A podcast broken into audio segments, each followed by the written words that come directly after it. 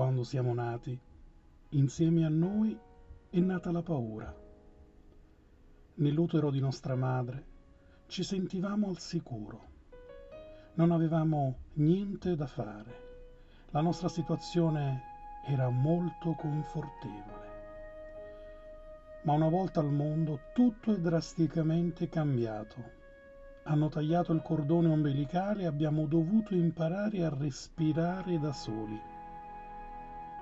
Forse c'era del liquido nei nostri polmoni e abbiamo dovuto espellerlo per poter inspirare per la prima volta. La nostra sopravvivenza dipendeva da quei respiri.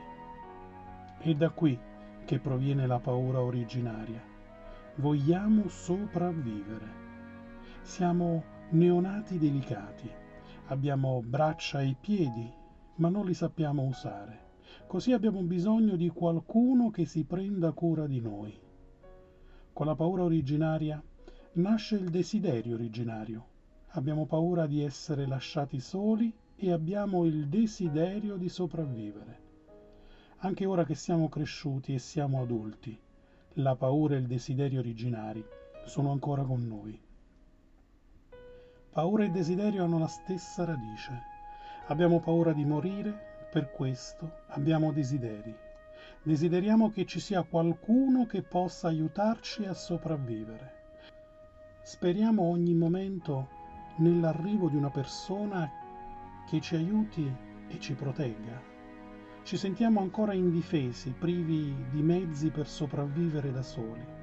Abbiamo bisogno di qualcuno. Se guardiamo in profondità di questo nostro desiderio, vediamo anche gli altri desideri non sono che la loro continuazione, poiché non abbiamo riconosciuto il desiderio del bambino in noi, ogni altro nostro desiderio è impossibile da soddisfare. Vogliamo una nuova relazione o un nuovo lavoro o più soldi, ma una volta che li abbiamo ottenuti non ne gioiamo passiamo da un desiderio all'altro e non ci fermiamo mai.